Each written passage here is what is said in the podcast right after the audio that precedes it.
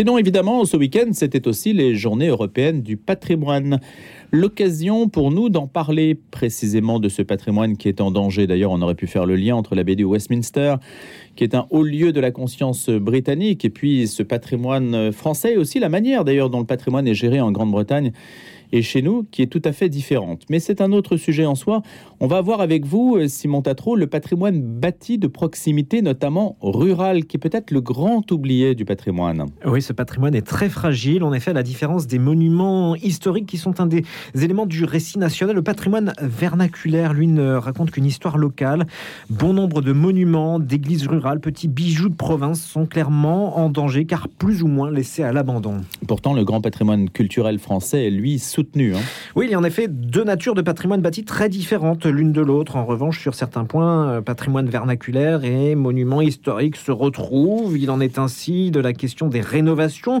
Actuellement, avec la destruction pure et simple pour non-usage, la dénaturation lors des rénovations ou adaptations d'un bâtiment à un usage nouveau qui n'était pas le sien initialement est un danger très fort. Dénaturer un bâtiment perd son identité. Celle d'un édifice étant sacrifiée, c'est vite celle de tout le village qui disparaît. Ainsi, voir ouvrir le débat de la nature des rénovations est très important. Il y a une législation pourtant, Simon. Oui, les monuments historiques ont la chance de bénéficier depuis plus d'un siècle d'une part d'une législation qui, via le classement et l'inscription, organise bien la protection et d'autre part d'un personnel particulièrement compétent pouvant s'appuyer sur des expériences accumulées ou confortées au cours des âges et des situations qui évoluent. Le patrimoine vernaculaire n'a toujours pas un outil de protection. La sienne découle du droit de l'urbanisme et trouve sa principale expression dans la possibilité, lors de des documents d'urbanisme, les fameux PLU, de distinguer un certain nombre d'éléments du patrimoine bâti particulièrement remarquables, demandant donc à être préservés. Mais cette mesure est rarement comprise par les édiles locaux. Merci Simon Tatro pour cet éclairage dans Un jour une info et bonjour à Philippe Montillet qui nous a rejoint. Merci d'être avec nous ce matin, d'avoir accepté notre invitation. Philippe Montillet, vous êtes juriste, ancien membre de l'Institut d'aménagement et d'urbanisme d'Île-de-France, devenu Institut Paris Région. Donc on voit bien, quand on dit grand oublié du patrimoine, ces églises rurales, souvent magnifiques, ces bijoux dont parlait à l'instant euh, Simon, qui finalement se trouvent au milieu de nulle part. Oui, au milieu de nulle part, mais en fait au milieu de leur, euh, de leur village, et qui souvent ce sont elles qui racontent euh, cette histoire, euh, cette histoire locale. Elles en sont le, le grand témoin. Or, même en Île-de-France, il ne faut pas oublier que plus de la moitié des communes ont moins de 1000 habitants, ce qui veut dire des moyens extrêmement, extrêmement faibles, extrêmement réduits, et ces églises qui ont la plupart du temps plusieurs siècles, voire quelquefois dix siècles, demandent, demandent des, des réparations, un entretien, ce qui n'est plus possible euh, par, euh, par les communes. Alors certaines, comme ça a été dit précédemment, bénéficient effectivement de cette protection issue de la loi de 1913 qui, euh, par leur classement ou leur inscription, leur permet d'être éligibles à un certain nombre de subventions. Mais malheureusement, on se rend compte dans les faits que euh, c'est très difficile pour un maire d'une petite commune, par exemple, euh, d'obtenir ces subventions. Ce sont des dossiers qui durent plusieurs années et euh, qui sont assez difficiles à, mener à, mener à terme.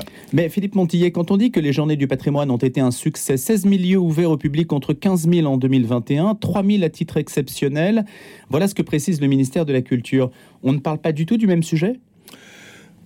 À la fois on en parle et on n'en parle pas. C'est-à-dire qu'en matière de patrimoine, c'est vrai qu'il y a toujours un double discours. Il y a d'un côté tous les grands monuments qui sont souvent euh, euh, protégés ou non, et puis euh, de l'autre, ces, ces, autres, non seulement petits monuments qui ne bénéficient pas des, des, protections, comme je l'ai dit tout à l'heure, mais aussi tout le patrimoine rural plus traditionnel, des fermes ou des anciens ateliers, etc., qui sont plus ou moins complètement, complètement oublié. Mais si on s'en tient aux églises, ça fait à peu près 100 000 bâtiments en France. 100 000 bâtiments en France, d'après le dernier rapport euh, du, euh, euh, du Sénat. Pierre Mais... est venu nous en parler, c'est lui qui est rapporteur de cette mission d'information. Mais 100 000 qui demandent encore un inventaire, car c'est un chiffre qui est un peu que les sénateurs ont mis en avant comme ça, mais en fait, il faudrait encore l'approfondir, car finalement, on ne sait pas combien, combien il y en a. Alors, Alors justement, je voulais approfondir le sujet avec vous. Qu'est-ce que vous demandez maintenant que ce rapport à un niveau politique, celui des sénateurs, a fait un état des lieux.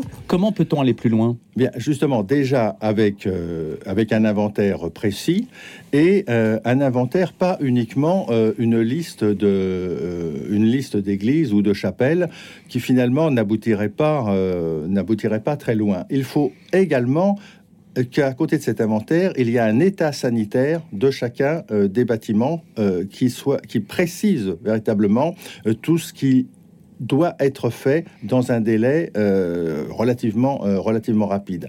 Alors, si c'est à qui de le faire cet inventaire, voilà, cet état sanitaire C'est ça qui est intéressant, c'est qu'on a des initiatives qui ont été prises, par exemple le département des Yvelines, pour que euh, cet inventaire soit fait par le département, parce que c'est là où il peut y avoir une évolution intéressante. Tout ce qui est monument historique est du ressort de l'État, pour faire pour faire mmh. bref, hein, et tout ce patrimoine vernaculaire ce patrimoine de proximité, devrait être beaucoup plus rattaché euh, au niveau local, au niveau départemental, qui serait sans doute la bonne échelle, parce que dans un département, on connaît bien le territoire et on sait donc, euh, on, peut établir des priorités.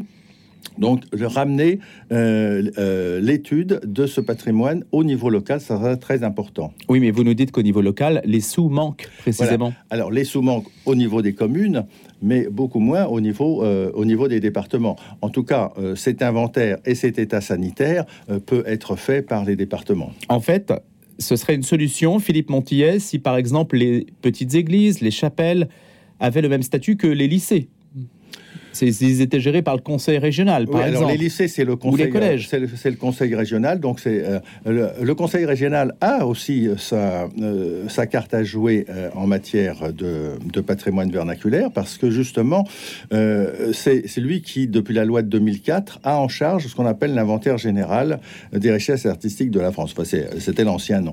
Hein. Hmm. Et donc, la région est censée connaître tous ces éléments. Mais Et ce n'est pas le voilà, ce n'est pas le cas. Donc on peut confier à la région, ça serait une préconisation, le fait de faire un inventaire de ce patrimoine religieux, notamment religieux, hein, ces 100 000 lieux religieux qui aujourd'hui se trouvent euh, en fait non pas forcément désaffectés, simplement inconnus, qui ne figurent dans aucun registre, sinon celui des communes. Exactement, parce que les seuls qui sont connus, ce sont les, pour rester au patrimoine religieux, les 14 000 églises ou chapelles qui bénéficient justement euh, de la protection de la loi de 1913 et qui sont classées ou inscrites. Mais euh, sur 100 000, on voit que 14 000, ce, n'est pas, ce n'est pas beaucoup. Ce n'est pas beaucoup, donc il y, a exactement, enfin, il y a les trois quarts en fait à, couvrir aujourd'hui. Et, ça, si vous me permettez, c'est justement le problème du patrimoine, euh, du patrimoine français, car il y a ce patrimoine qui, depuis un siècle, est reconnu, mais en tout, les monuments protégés, c'est 42 000 monuments en France, et justement, les travaux de l'inventaire ont montré que ce chiffre devrait être multiplié euh, par, euh, par 20 au minimum. D'ailleurs, nous le savons tous quand nous visitons la France, nous voyons bien que dans les villages, il n'y a pas que euh, l'église ou le château euh, qui méritent un, intérêt. Il y a souvent des grandes fermes, des, des, éléments fonctionnels, euh, des moulins par exemple, qui, qui peuvent être aussi très intéressants et qui, dans la majorité, la très grande majorité des cas, n'ont pas de protection. Dernière question, Philippe Monti. Est-ce que le privé est une solution? Est-ce qu'on peut faire appel à des initiatives? Et est-ce qu'il faudra un jour en recourir à une forme de délestage vers le privé? À l'heure actuelle, déjà, le privé a un très, un très grand rôle. Justement, vous parlez des journées du patrimoine. Euh, en dehors des grands palais nationaux, énormément des, des, manifestations euh, sont montées justement par euh, le biais soit de personnes privées qui ouvrent par exemple l'édifice dont ils sont propriétaires au public, soit à des associations. C'est-à-dire que là, nous sommes toujours dans le domaine du privé. Et donc le privé a son rôle à jouer, peut-être un rôle accru. Exactement. Merci beaucoup de nous en avoir parlé ce matin. Philippe Montillet, invité d'un jour une info, juriste, ancien membre de l'Institut d'aménagement et d'urbanisme d'Île-de-France, qui est devenu Institut Paris Région. À bientôt. On parle évidemment d'Élisabeth II, la reine qui sera donc inhumée aujourd'hui, funérailles mondiales. Je voulais croiser un petit peu l'histoire, la longue histoire l'ancienne histoire et l'actualité. Alors non pas l'Angleterre, mais en parlant d'Anne de Kiev. Anne de Kiev, c'est un nom qui résonne un petit peu en ce moment. En raison de la guerre en Ukraine, on a été amené à s'intéresser de nouveau à elle et puis à plonger aussi nos racines dans la longue histoire européenne finalement que sait-on de cette souveraine? C'est peut-être le moment de s'intéresser d'ailleurs à des figures de souveraines que connaît bien Philippe Delorme. Il a écrit beaucoup d'ouvrages sur les têtes couronnées. Alors ces têtes couronnées, comme Anne de Kiev, eh bien l'histoire ne nous en dit pas grand-chose. Alors raison de plus précisément pour s'y référer. En 1051, elle épouse en grande pompe Henri Ier, petit-fils de Hugues Capet, roi de France. Et trois ans plus tard, en 1054, le christianisme se scinde en deux. Donc on sait qu'elle est associée à une histoire importante de l'Occident dont va nous parler Philippe Delorme à l'occasion de la reparution dans son ouvrage dans les collections Lexio Histoire des éditions du Cerf. Bonjour Philippe Delorme. Oui, bonjour. Alors si vous dites qu'on ne sait pas grand-chose sur Anne de Kiev, qu'est-ce qui mérite d'être dit sur elle?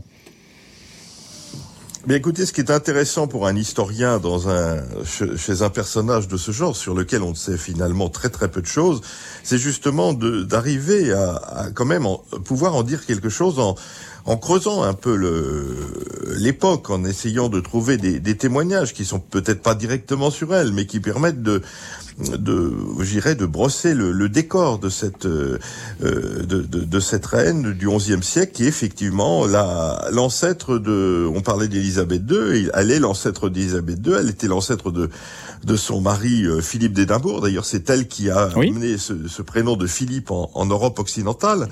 Donc euh, voilà, c'est à la fois une inconnue par le fait que les sources sont très très très pauvre, mais en même temps, c'est un personnage un peu clé dans l'histoire de, de, France, puisqu'elle est l'ancêtre de, de tous les princes et de tous les rois qui se sont succédés euh, depuis. Je vous pose la question, Philippe Delorme, que tout le monde se pose. Pourquoi est-on allé chercher Anne de Kiev? Pourquoi la France? Et Henri Ier est-il allé chercher Anne de Kiev?